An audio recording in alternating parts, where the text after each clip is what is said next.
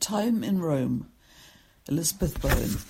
Chapter 1 The Confusion. Too much time in too little space, I thought, sitting on the edge of my bed at the end of the train journey from Paris. Never have I heard Rome so quiet before or since. I'd asked for a quiet room, and this was it. It was on the fourth floor at the back. The bed was low, the window was set high up, one half of it framing neutral sky, the other a shabby projection of the building. Colour seemed like sand to be drained away. The hour was half past four, the day Tuesday, the month February. I knew myself to be not far from the Spanish Steps, which had flashed past the taxi like a postcard. These anticlimactic first minutes became eternal. My bedroom's old fashioned double door, with key in the lock and the tab dangling, had been shut behind him by the outgoing porter, Stacked on trestles at the foot of the bed, here was my luggage for three months. Through a smaller doorway showed the tiles of a bathroom, wanly reflecting electric light. I was alone with my tired senses. The hotel, from what I'd seen of it, was estimable and dignified, nothing gimcrack. The corridor, dark and extremely long, had been lined with noble, old fashioned furniture, and in here was more of it on top of me. Close to my pillows was the telephone, sharing the marble top of a commode with a lamp with a Campidoglio on its shade. After my one thought, I felt unequal to any others and lay down flat.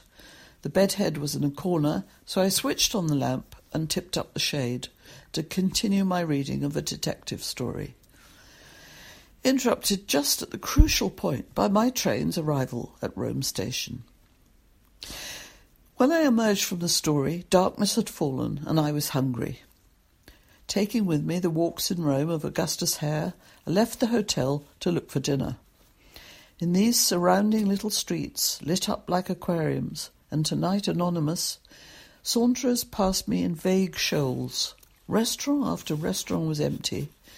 Blue white electricity, hatless hat stands, walls as chalky and void as the table's napery. Here and there, a waiter posed like a waxwork. Spying through glass doors or over blinds, I began to fear something had gone wrong. Actually, all that had happened was I was ahead of the Roman dinner hour. So I ended in yellow brocaded Ranieris, where they showed a polished lack of surprise among foreigners other than myself. Great gilt candelabra were on the chimney piece, and for each of us a little vase of anemones. But here I was afflicted by something else. It seemed uncouth to read while dinner was served.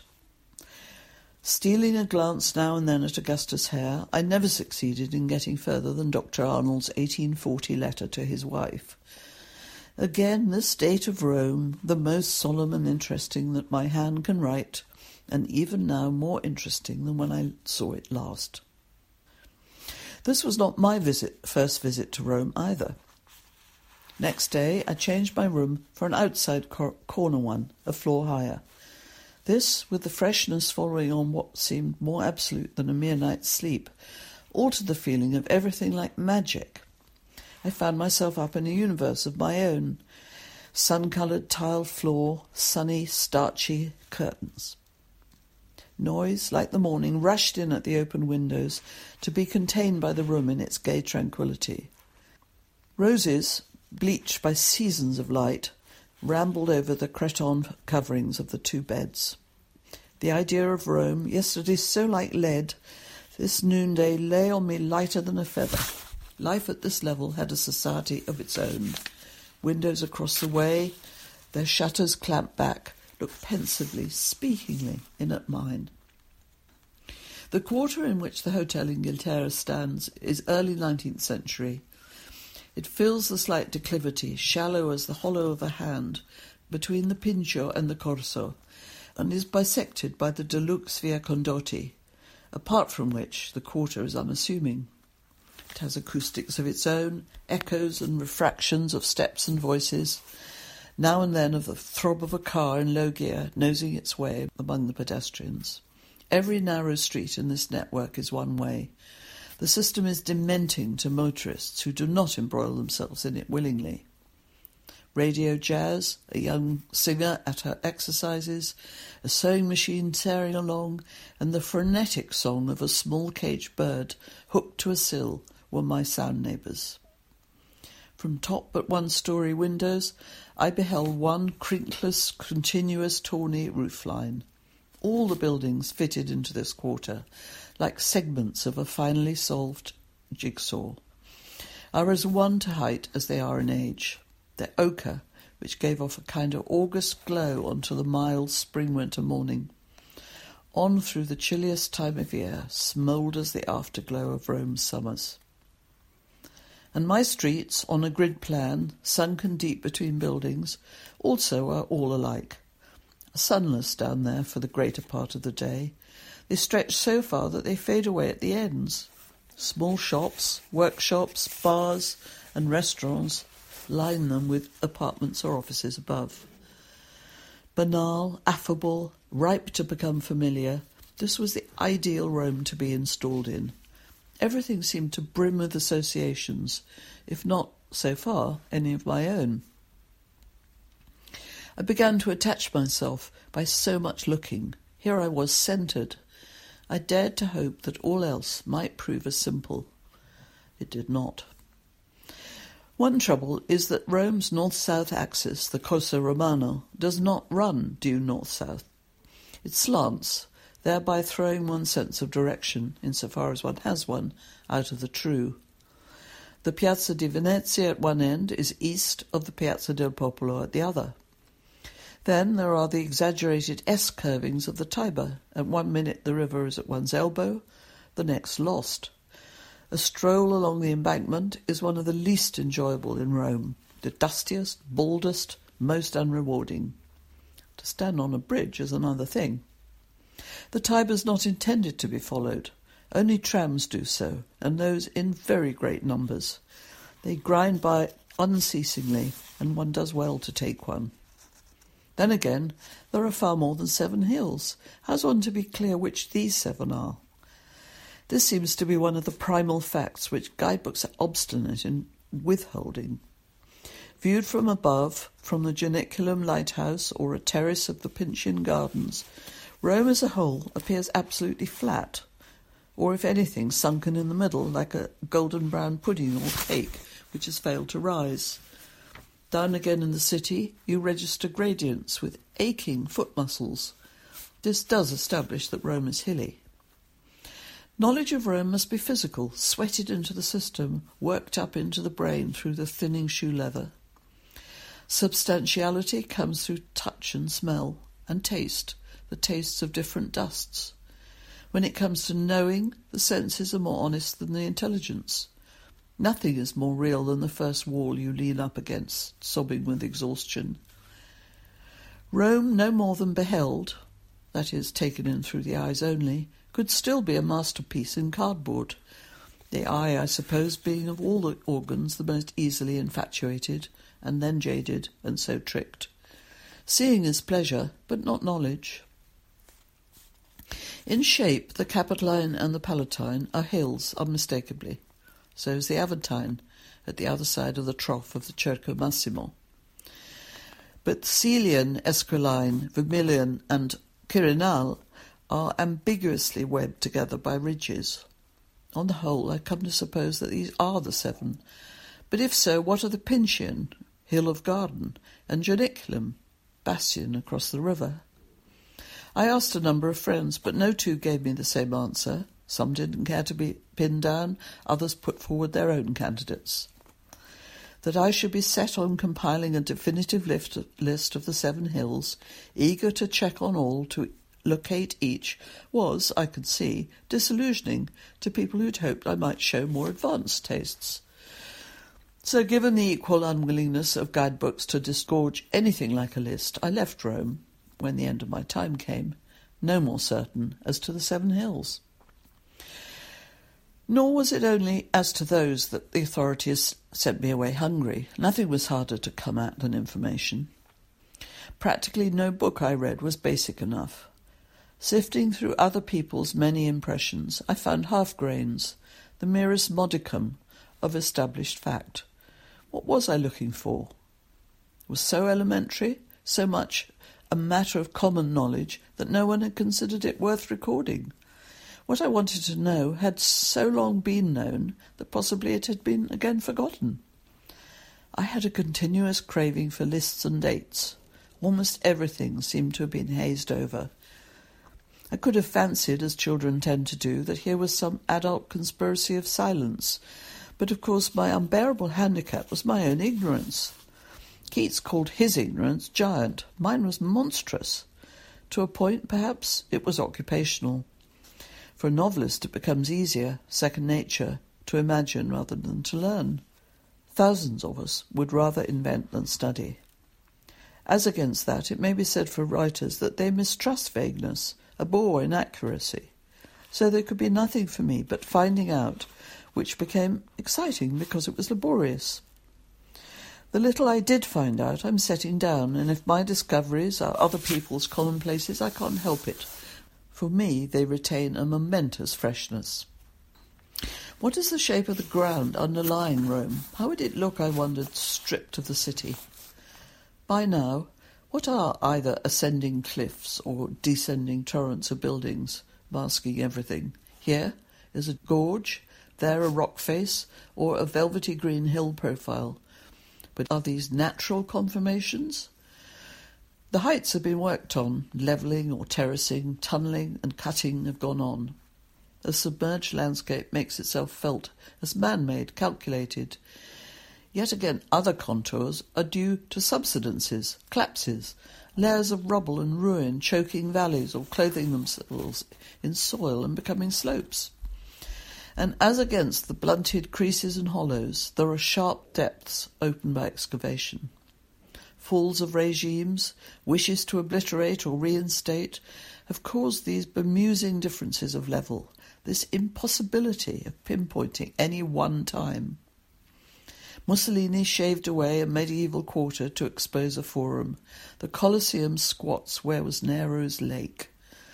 Whether history in action has added to the understructure of Rome or by gnawing away at it worn it down, it's hard for an uninstructed person to know. The effect is of something pressed between two forces, ambition and destruction. In all the convulsive hill country ringed around it, nothing seems so volcanic as Rome. The past is either an abstraction or a selected time when one gives it a capital P. It is nature, at least in mine, to make for the concrete in particular, to choose a time and reconstitute, if one can, one or other of its moments. Happenings are objective. The effect of them can never quite evaporate. In Rome, I wondered how to break down the barrier between myself and happenings outside my memory. I was looking for splinters of actuality in a shifting mass of experience other than my own. Time is one kind of space, it creates distance. My chafing geographical confusion was in a way a symptom of inner trouble. My mind couldn't be called a blank, for it tingled with avidity and anxieties. I was feeling the giddiness of unfocused vision. There came no help from reason, so I was passive. It is one way of approaching, to be passive, to be attracted in inexplicable directions, then half see why. It takes one's entire capacity to live one moment, the present, the moment one is living. One is enclosed in that, there can be no other. But cannot the present serve as a reflector? To talk of entering the past is nonsense, but one can be entered by it to a degree. All happenings, whatever their place in time, must have as happenings something in common. Whatever went on, goes on, in one form or another. One can more than picture, one can all but take part. History is not a book arbitrarily divided into chapters or a drama chopped into separate acts. It has flowed forward. Rome is a continuity called eternal. What has accumulated in this place acts on everyone, day and night, like an extra climate. That was the climate I felt first. I'd come here knowing no Roman history. What I must have learned at school had been overlaid. I have no Latin. Difficulties with the map. The one I bought, the Nuovissima Pianta, had been impossible to avoid, pressed on me at every counter by every vendor. Very newest it may have been, but not satisfactory. It's large, and I was in a constant state of needing to unfurl it in its entirety. Not canvas backed, it's printed on brittle paper, which disintegrates almost before you touch it. Rome through February into March is windy. Drafts if they're not gusts, gusts if they're not outright gales. The pianta forever was rearing up to wrap itself blindingly round my face. My struggles with it were acute in the early days, when I needed its guidance at every corner. Breakfast hour sessions with the pianta in the sunny lull of my room with windows shut failed to carry me through the ensuing day. I am unable to memorize any route. Again and again, while I was out walking, I turned aside into cafes. Over some tiny table, the pianta could be draped like a limp cloth. In such pauses, I could at least establish where I was not, or how far from where I'd hoped to be. Rome seemed an often shaken kaleidoscope, and a would-be attraction of the piantas is its featuring of principal monuments as drawings. Outsized facades blot out each time the street network in their vicinity, so that ways of approach to them or departure from them cannot be traced. One's left to guesswork. For this reason, I lost my way on leaving the Pantheon my second afternoon. In a hurry to keep an appointment, better not made, I believed myself to be headed for the Corso Romano, when, without warning, the Largo Argentina, excavated temples, trees, theatre, taxi rank and all, burst upon my horrified gaze. Nothing should have been wrong with the Argentina. Simply I had had no idea of Rome's containing anything of the sort. I could not have been more badly thrown out of gear if I'd found myself really in South America. Nor had I grasped till then that there are two Corsos, the other being the Vittorio Emanuele. Simply coming to Rome cannot be half so complicated as coming back. This time I was making anything but a clean start. I was in the hold of memories as positive and as obsessive as they were faulty. I was constantly brought up short with, I could have sworn. Ingrained pictures refused to be broken up. I'd lived with them, lived on them, for how many years? Trite as they were, poor as they came to seem, held up, that is, against the reality, they'd been Rome for me. What I recollected could not be found again. It had not existed. There came points when I wondered, where was my sanity? Memory must be patchy. What is more alarming is its face-savingness. Something in one shrinks from catching it out. Unique to oneself, one's own, one's claim to identity. It implicates one's identity in its fibbing. Proust remarks, creative wrong memory is a source of art. Good, but when it deceives one about a city, this trickiness is a plague and the very devil. It succeeded in tying up Rome, for me, into unnecessary, dismaying knots. Many of my squabbles with the Pianta arose from its contradictions of my subjective map. I never forgave the amiable Largo Argentina, however often I saw it later on. No familiarity caused it to lose its air of being an hallucination in broad daylight. Actual changes in Rome must be disconcerting. The hacking of new perspectives through old streets, the vanishing of gardens, and so on. Mussolini's theatricalities, few thank him for. What seems less well known is that Garibaldi, in rash old age, sponsored an attempt to straighten the Tiber, which meant carving away an obtruding curve of the gardens of the adorable Farnesina. One man's improvement is another man's poison. Trams, for instance, anguished at Augustus Hare, who bewails mutilation in their interest. Yet, though grievous, actual changes are less eerie than the fictitious ones. The Colosseum, I could have sworn, had shifted its position since I last saw it. I wasted a morning in an angry search for it, but humiliation, having brought me to tears, gradually eased off into humility. Among Rome's splendours is its unexpectedness, or better, unexpectability. If one cannot enjoy this, one enjoys nothing. Not that I was willing to be got the better of altogether. Partly I crept up on the city, partly attacked it, in the sense of attacking a vast problem. My object was to walk it into my head and, this time, keep it there. To encompass the whole of it was worth trying, as is so much which is impossible. Each day I reduced some hitherto nebulous area by at least a little. My approach was pedestrian twice over. Still, there could be no other. Rome made this so. Other cities gain by factitious mystery. Great portions of them seem to be made of gauze. Even for those who inhabit them, work in them, they solidify in regions and patches only. For the visitor, they're ideal for this reason. His very hurry electrifies the romance, which will by no means be over when he departs. His dreams are to be haunted for evermore by glimpsed secrets, byways left unexplored, arcades unentered, streets he never went down. Architectural mirages, phantasmagoric, phantasmagoric views from the taxi window ensnare his fancy up to the last moment. Beyond that, London is better left to sink into dusk, Paris to dissolve into misty sunshine. Such capitals gain by subjective treatment to which they lend themselves. Rome does not.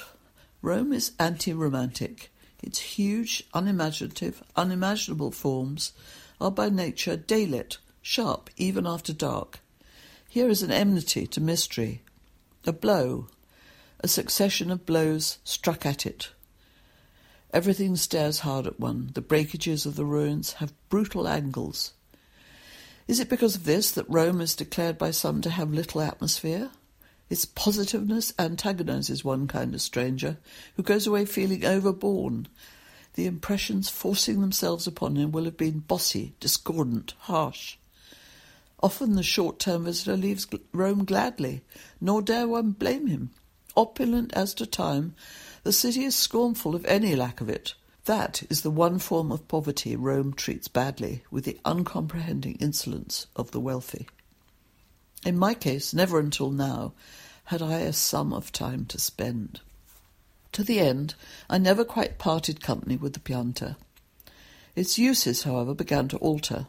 Every evening, when it and I came back again to the hotel or to the Antico Cafe Greco, I engraved that day's route on it in blue pencil, scoring the wretched paper with arrows, circles, crosses, and stars. My original copy of the Pianta, having early writhed itself into tatters and broken into sections on the foldings, gave out completely under pencil diggings. As in turn, as quickly did its successors. I had to replace the Pianta five or six times. Each fresh copy carried fresh crops of markings. Had the thing only been more durable, I could have watched my pattern embroider itself as a whole on one. My guidebook, Nagels, offered maps of a sort. Ribbon thin strips folded in at the end, but it was a fidgety business, mating the edges, and vacuums came into being where I did not. Less baffling, section by section maps, together with plans of buildings and informative diagrams, are contained in the Touring Club Italiano's invaluable Roma e Dintorni, a volume fatter than Nagels for a good reason and well worth any difficulties with Italian. Nobody should be without Romeo Dintorni. I was, till nearly the end of my stay. Many of my difficulties were unnecessary, if not altogether of my making, they must have arisen out of my character if they seemed to dog me, this may have been because I hadn't got it in me to avoid them. Early troubles could have been circumvented, but that in itself would have taken trouble, and I dare say the answer was they didn't trouble me.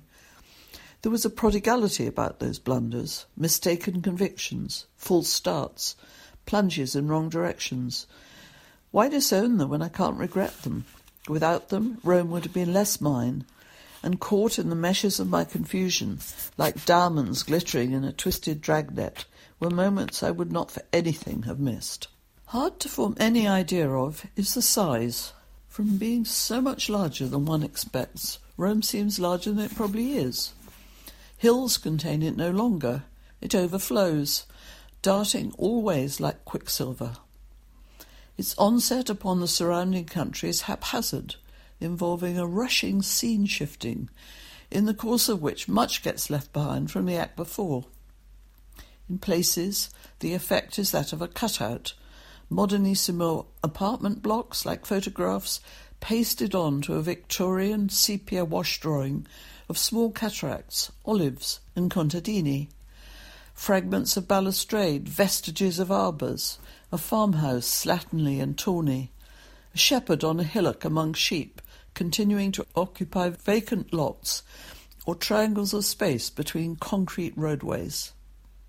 And the new tones down almost as fast as it's gone up, outdone in bigness and baldness by today's, yesterday's prodigies, weather, acclimatise, and begin to take on a veteran air.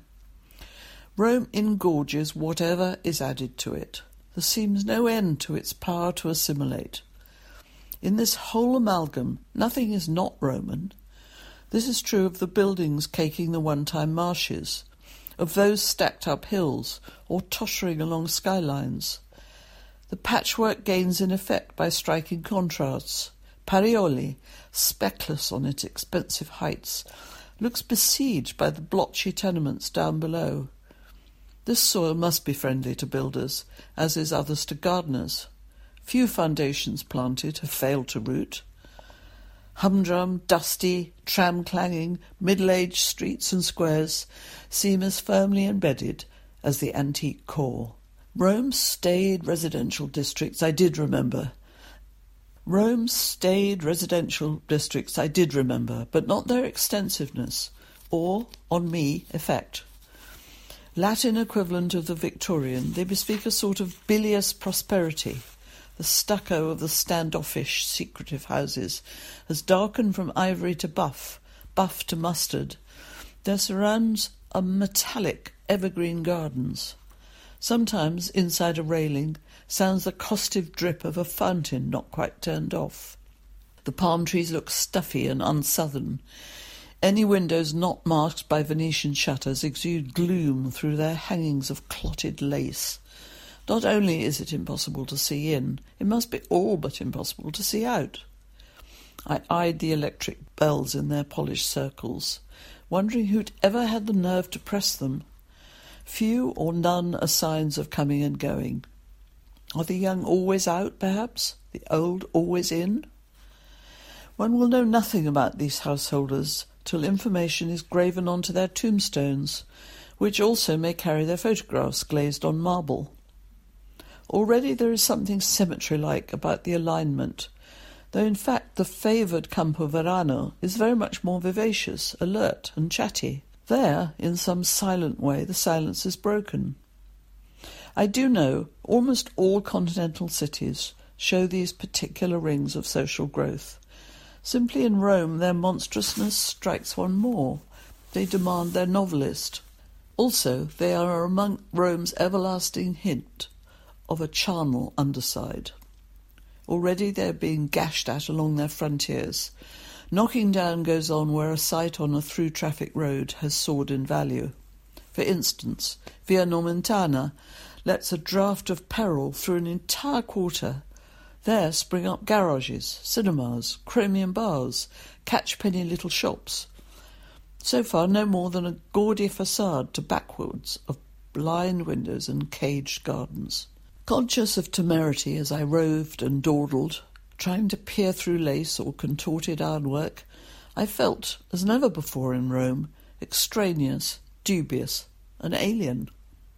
Other days I sought the opposite extreme, the spearhead vertical suburbs of the Campagna, lean young skyscrapers jumbled on one another like pyramids of cosmetics or tinted candy, white, lemon, orange, apricot, rose, blue pink, chalk blue, henna, pistachio, olive, mulberry, violet. Some ape New York, others Scandinavia. Shiny with glass, honeycombed with balconies spawning flower pots, these appear to be settings for youthful marriages, rentiers. Many of them sprout out of raw ground, tire tracked where there are not yet roadways. A representative group may be viewed from the Appian Way, across the foreground of tombs and cypresses. There are also clusterings at the northern outlets. Savagely as they are objected to, they key in with Rome's general virtuosity, and in the distance at sunset they look ethereal. The same cannot be said of the huge glum housing scheme on the way out to the 1942 exhibition. In this, each block, many floored as a prison and as mean as to windows, has the look of being solid all through. The ensemble is coloured opaque khaki, and, linked by archways and having its own shops, is evidently an effort at unit planning for families lately into the middle class. Built at a height, it frowns out over the country towards the disastrous exhibition. Across Rome, where the Via Nomentana in full spate bridges the Florence Ancona railway line, there's been an outburst of what looks like Germanic neo-medievalism. The tracks are overhung for some way along by tall yet somehow whimsical buildings, topped by gables that seem to expect storks, gasworks, slaughterhouses, rubbish dumps, cattle markets, an abandoned shooting gallery, a defunct racecourse, dust storms of demolition, skeletal battles of construction, schools, asylums and hospitals, squatters' villages, marble works, and other relics of pleasure or signs of progress crop up according to where one goes. Each demands to be taken into the picture. Crazy or neat, no structure is out of use. If it has lapsed from one, it's found another. This I came to realize. The present day shape of Rome has as framework the ancient roads of the Republic. Their rayings outward account for the starfish growth of the city outside the walls, development having always followed them. Their historic names on the motorist's route map now stand for speedways numbered from 1 to 8. These constitute the directions, and one should master them. They are to be conceived of as darts hurled from the column in the Forum Romanum, outward to ports on the two seas, the Italian provinces, and, as it came into being, the empire outside Italy. Their names are Aurelia, Cassia, Flaminia, Salaria, Tiburtina, Praenestina, Appia, Ostiense.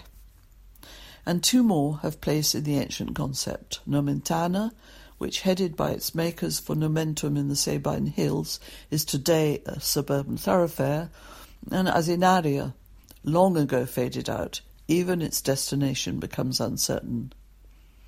As against that, the today popular Casilina seems to have no notable past. Aurelia runs northwest to the Mediterranean. Originally it served to connect with Rome, the then lively coastal towns of Etruria.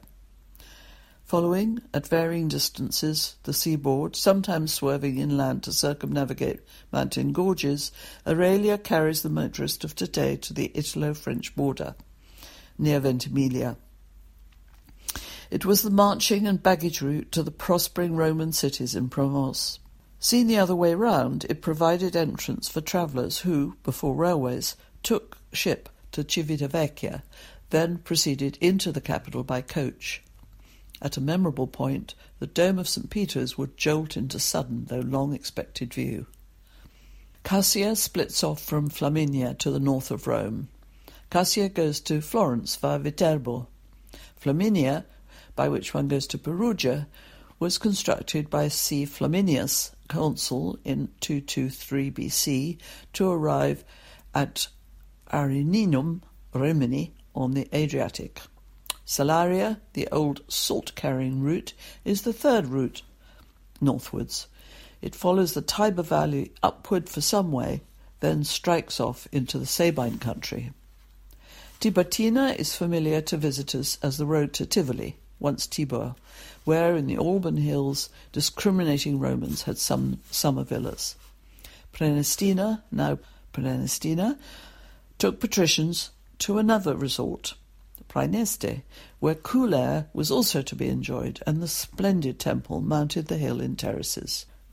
The today Palestrina's excavations are high and dry over the glossy motor route, one way to Naples through Frosinone. Alternative way to Naples, the more crowded, is that which begins at the Via Appia Nuova, goes by the airport, then takes eagle upward sweeps into bridge-linked hill towns, the Castelli Romani, after which it goes down again. Not till Terracina does this road touch the coast. With Appia Antica, the Appian Way, Appia Nuova has little but name in common. The two leave Rome, even, from different points, though for some miles of their way across the Campagna they run within sight of each other, parallel, in dramatic contrast. With Ostiensis, now Ostiense, we are more or less back round the clock face to Aurelia. Ostiense's function was to link Rome with Ostia when that city port flourished at the mouth of the Tiber. That Ostia today is Ostia Antica. Its stretch of river-deserted ruins is bypassed by New Ostiense, Via del Mare, which, flanked by its keen competitor the electric railway, is a virtual racing track to Lido di Roma. The passion of Romans for getting out of Rome strikes one. I wondered, is it hereditary? Most of the city's present-day population is, I learned, Roman for only a few generations back, if that. But there can be adoptive heredity, I suppose. Becoming Roman, one does as the Romans did, unawares, habits root in antiquity, and the eight great roads seem dedicated all to one purpose exodus. Reasons for getting out are among the, the constants of Roman history. Danger from personal enemies, an exposed conspiracy, civil disturbance, noxious weather, pestilence, persecution or pogrom, need to tone up in fresh air or reflect in calm, spleen, fashion, annoyance by barbarians, banishment, military or administrative duties, care of country estates, health, imminent scandal, financial crisis. A whole range back through how many centuries between desire and compulsion. There were those who set off enjoyably in the cool morning. Under cover of night, there were those who slid out, tense, anonymous, cloaked. Slaves fled, their betters withdrew from Rome. Exits, when not dangerous, were costly. Also, the destination needed to be property of one's own, or at least a friend's. Some remote enough villa, comfortable hiding. Those who left by choice expected and could command a delightful altitude with a view, shade on the scorching hillside, a nearby spring, a shrine, sometimes a temple. The take-off in state along fashionable Prenestina or Tiburtina would involve a dashing equipage with a no less impressive train of lumbering baggage wagons. Only secondarily were the major roads for family transit or pleasure travel. The eight were not only arteries, they were a nerve network connecting the brain, Rome centre, with the extremities. They were channels for action and means of government.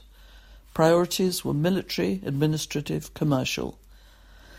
Legions on the move along the eight, haulage between Rome and the sea, seaports along Aurelia and Ostienses, salt porterage along Salaria, emissaries forging north up Cassia and Flaminia, functionaries in progress, messengers posting. All this and more is to be envisaged, and the roads, as they do today, must have streamed with sheep. Metal bound wheels on the great stone paving blocks, hoof echoes, thunderous trampling, commands, altercations, lashings must have made a road reverberate miles off. Silence could be nowhere in the vicinity. Now, once out of Rome into the open, there is near silence.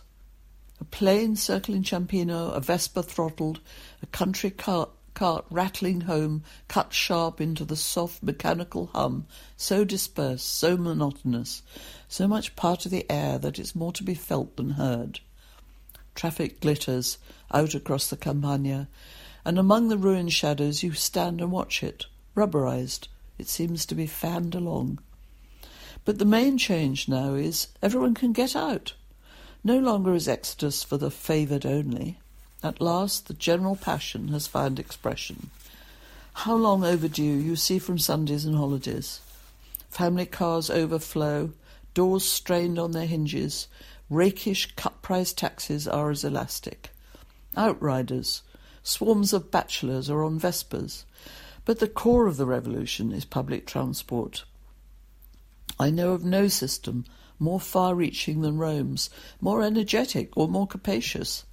Hilarious buses, electric road railways zooming into the hills in ascending spirals, small eager trains darting from stop to stop across reclaimed marshlands or to the coast.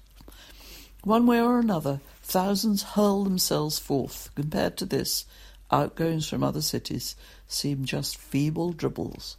Rome, on Sundays and holidays, empties itself like a tipped-out bucket into Frascati, Tivoli, the Castelli Romani, onto beaches, in anything like summer or sheltered main musical lake shores. On a good day, the sign of a good resort is that it runs out of breathing space from noon on. Sun cooks the packed-in eaters in glassed-in restaurants. High-hanging municipal terraces mill with admirers of the panorama, elbowing their ways to the parapet for a better view.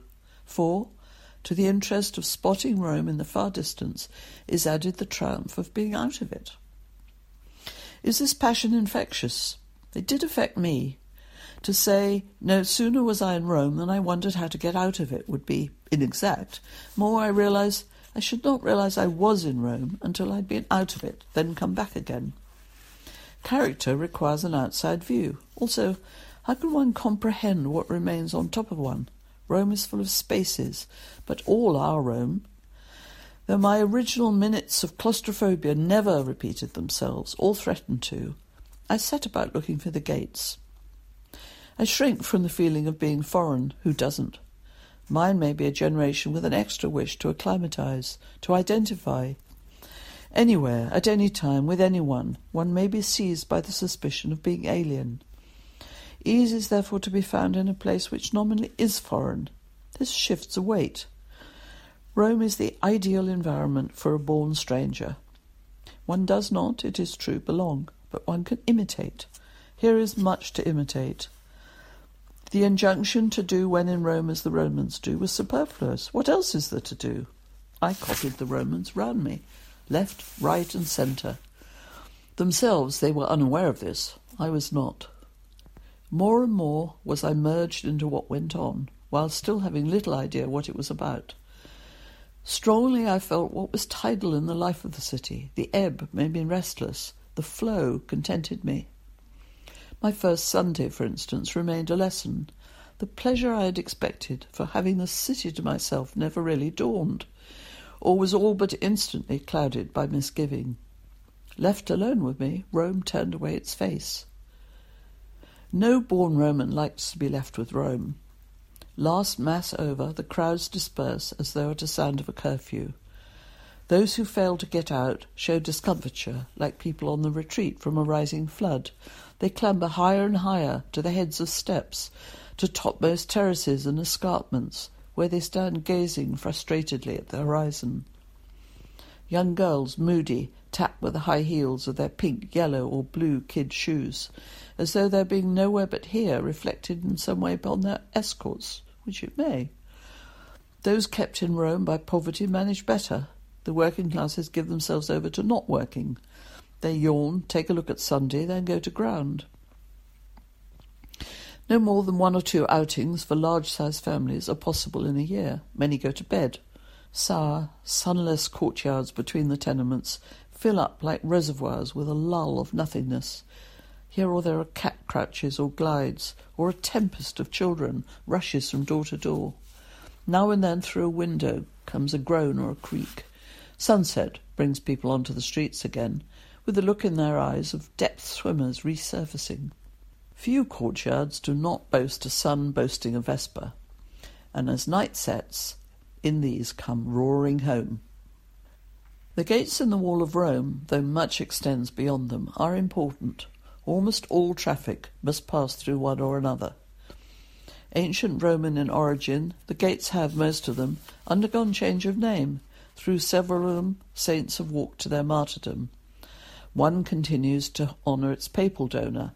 Two serve to christen the quarters in which they stand. They are Popolo, former Flaminia, Pinciana, Pia, former Nomentana, San Lorenzo, former, formerly Tiburtina, Maggiore, formerly Prenestina, San Giovanni, nearby the site of the vanished Porta Asinaria, Metronia, Latina, San Sebastiano, formerly Appia, Adiantina, now no longer more than a name and a gap for traffic. San Paolo, former Ostiensis. These are all south of the Tiber. Across the Tiber, gates are fewer and play less part. The three to be noticed are Portese, San Pancrazio, formerly Aurelia, and Cavalleggera. Strictly, the gates are gateways. They consist of double, triple, or multiple arches. Built or re architected at different epochs, they vary accordingly in character. The earlier are fortified by towers, the later glorified by facades. Each creates round itself its own kind of neighbourhood, but the dominant is the Aurelian wall, which the gates no more than punctuate and diversify. Once having found the wall, I couldn't forget it, or be unaware of its continuity. It re-emerges into view out of covering build- buildings. Never are not dramatic. Its re-emergences into view out of covering buildings never are not dramatic. Whether in view or not, it is there and shapes one's sense of the city. Once contained, in essence, Rome is so still. There is concentration only within the wall. This particular psychic concentration is not a matter of architectural bulk. Extramural Rome is, as a matter of fact, not only larger in acreage than the inner city, but more heavily built up. The wall encloses much that is not urban grassiness, public and private gardens, tree shaded domains that could be woods. It is outside, often, that the out and out urbanism begins. All the same, with unboundedness goes a sort of dilution. The air seems thinner. Modernity cannot always account for this. The wall by no means is a dividing line between old and new, or older and newer. Internal Rome blazes into the 20th century. External Rome has old world lingering patches. No, but for all that the wall seals in the Rome we recognize as eternal, so much so that surfaces, sounds, and smells differ, according to whether one is inside or out. Led blindfold, I swear I could still tell whether or not I had passed through one of the gates. The Aurelian Wall is an aid to Roman geography. Sites or objects of which one is in search should be related, when one studies the map, to one or another point in its circumference. There's a satisfaction in walking under it. I cannot in words convey the effect of height. Many things must be higher in reality, or varying flushes of colour. Rose cornelian. Substantiality is in itself a beauty. To brush up against the wall or to press one's hand against any part of its surface is a pleasure. On, on goes the ripple of angles, the buttresses in somnolent repetition, guard towers, stairways, arcaded sentry walks, wait, hollow, idle, endless to be explored. San Sebastiano Gateway and a section adjoining are on view to sightseers, but I didn't ring the custodian's bell. Elsewhere one may scale about unofficially, unhindered. The wall south of the Tiber describes a loop, outward from the river. Its course, which zigzags hardly less than the river's, begins by the Porta del Popolo, ends just short of the Ponte d'Industria. The thing is like a many jointed screen, here and there folded into outstanding angles. North of the Tiber, the wall resumes, not opposite where it left off, but three bridges upstream. From the Porta Portese, its Greek key pattern mounts to Porta San Pancrazio on the Janiculum. Junction is made with a later papal wall, which takes in the Vatican and St. Peter's. Fortification on this side ends with the enceinte of Castel Sant'Angelo. Rome across the bridges gives the effect of being more loosely girt than the main city. To attempt to follow the wall the whole way round is ambitious. It may be one loves it the more if one never does. A pleasant stretch of the outer flank to sample is from Porta Metronia, along past the Latina and San Sebastiano gates to the Adiantina traffic gap. The road is tree shaded, leisurely, and suburban. There are lawns with benches between the buttresses. Inside, for the corresponding length, are Ilexi private gardens and market gardens. The latter one may enter and wander in, at risk of being chased by a fierce dog. The busy proprietors of the gardens merely gaze, too civil to say one nay. They need not. That's done by the dogs. Here the arches of the wall's inner ground level gallery are in use as potting sheds, stacked with rakes or wired in to contain poultry. A vine trained over an arbour, lemon tree fruiting beside a cistern, among cracked terracotta shards, remind one that one is, after all, in Italy. Rising from among artichokes and lettuces, particularly in the watercolour light of an early evening, the wall has the primitive reddish look of a cliff. Many people, however, either don't care to realize that it exists or are unaffected by the fact it does. Others believe it to be but fragmentary. The Aurelian Wall is played down by the guidebooks, whose references to it are hurried, oblique, grudging. This may be because it's one thing too many. Also, it was a failure. Coming late into Roman history, it was a landmark on the way to decline, a step down, a symbol of shrinking power. The generation of Romans who watched it rise must have done so with a feeling of degradation, with which we behold the drilling of deep shelters. There is a flaw in civilization from the instant it has to admit fear. Rome at its height, that of Augustus, had been an open city. The wall of less certain days had been let lapse, obsolete, unrequired. Barbarians were not an Augustan problem. Not till the later half of the third century AD was an emperor, Aurelian, so unfortunate as to find himself faced with them as a menace. He set to work on the wall with a realism which made him unpopular. And the irony was, when the crisis finally came, the wall was not stormed. Instead, the cunning barbarian cut the aqueducts. First and last, from the point of view of defence, this great construction never succeeded.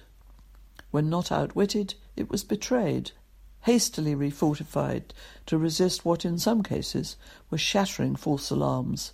It stood on sturdily into the nineteenth century, only to show itself an anachronism. The French bombarded it, breached it, and swarmed through. Yet this vain strength somehow remains untarnished. The French failed, at least, to force the Flaminian Gate.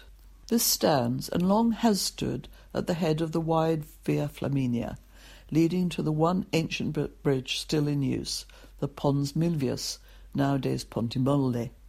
The bridge bore the Via Flaminia over the Tiber at the start of its resolute northern course. Roman roads are said still to echo the tramp of legions, or so I was told as a child in Britain. Actually, on any great road from Rome, who would think of putting ear to the ground? Aurelia, Cassia, Flaminia, Salaria, Tiburtina, Prenestina, Appia, Ostiense do not run classically straight. Forging forward where they have nothing to meet but plains, they're deflected by rocky, defiant hills. But they still feel wire taut, carried forward by what they carry along, the everlasting incitement of their purpose.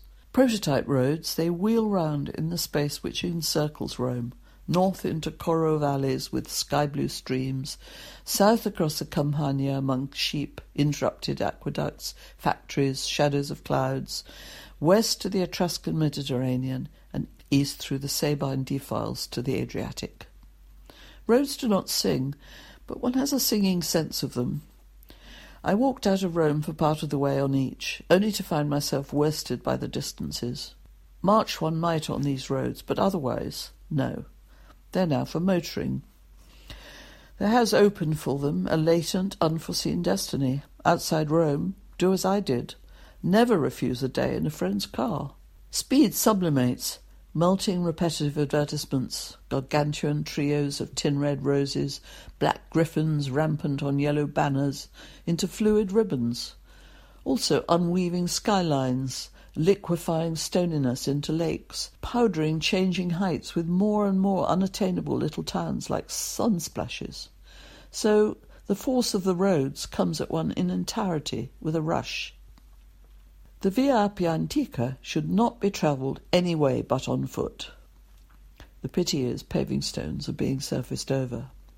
And inside Rome, I repeat, to be anything but walking is estrangement. Trams, buses, tempting on a return journey, take routes which obliterate one's tracks. Greatest annihilator is a taxi. To collapse into one is to admit defeat. Each has a Rome of its own, made of ramps, tunnels, or anonymous avenues. Taking a taxi, for a social reason as I sometimes had to, I found it better to sit with my eyes shut. To ride in one, looking out of the windows, could undo whole days of patient work.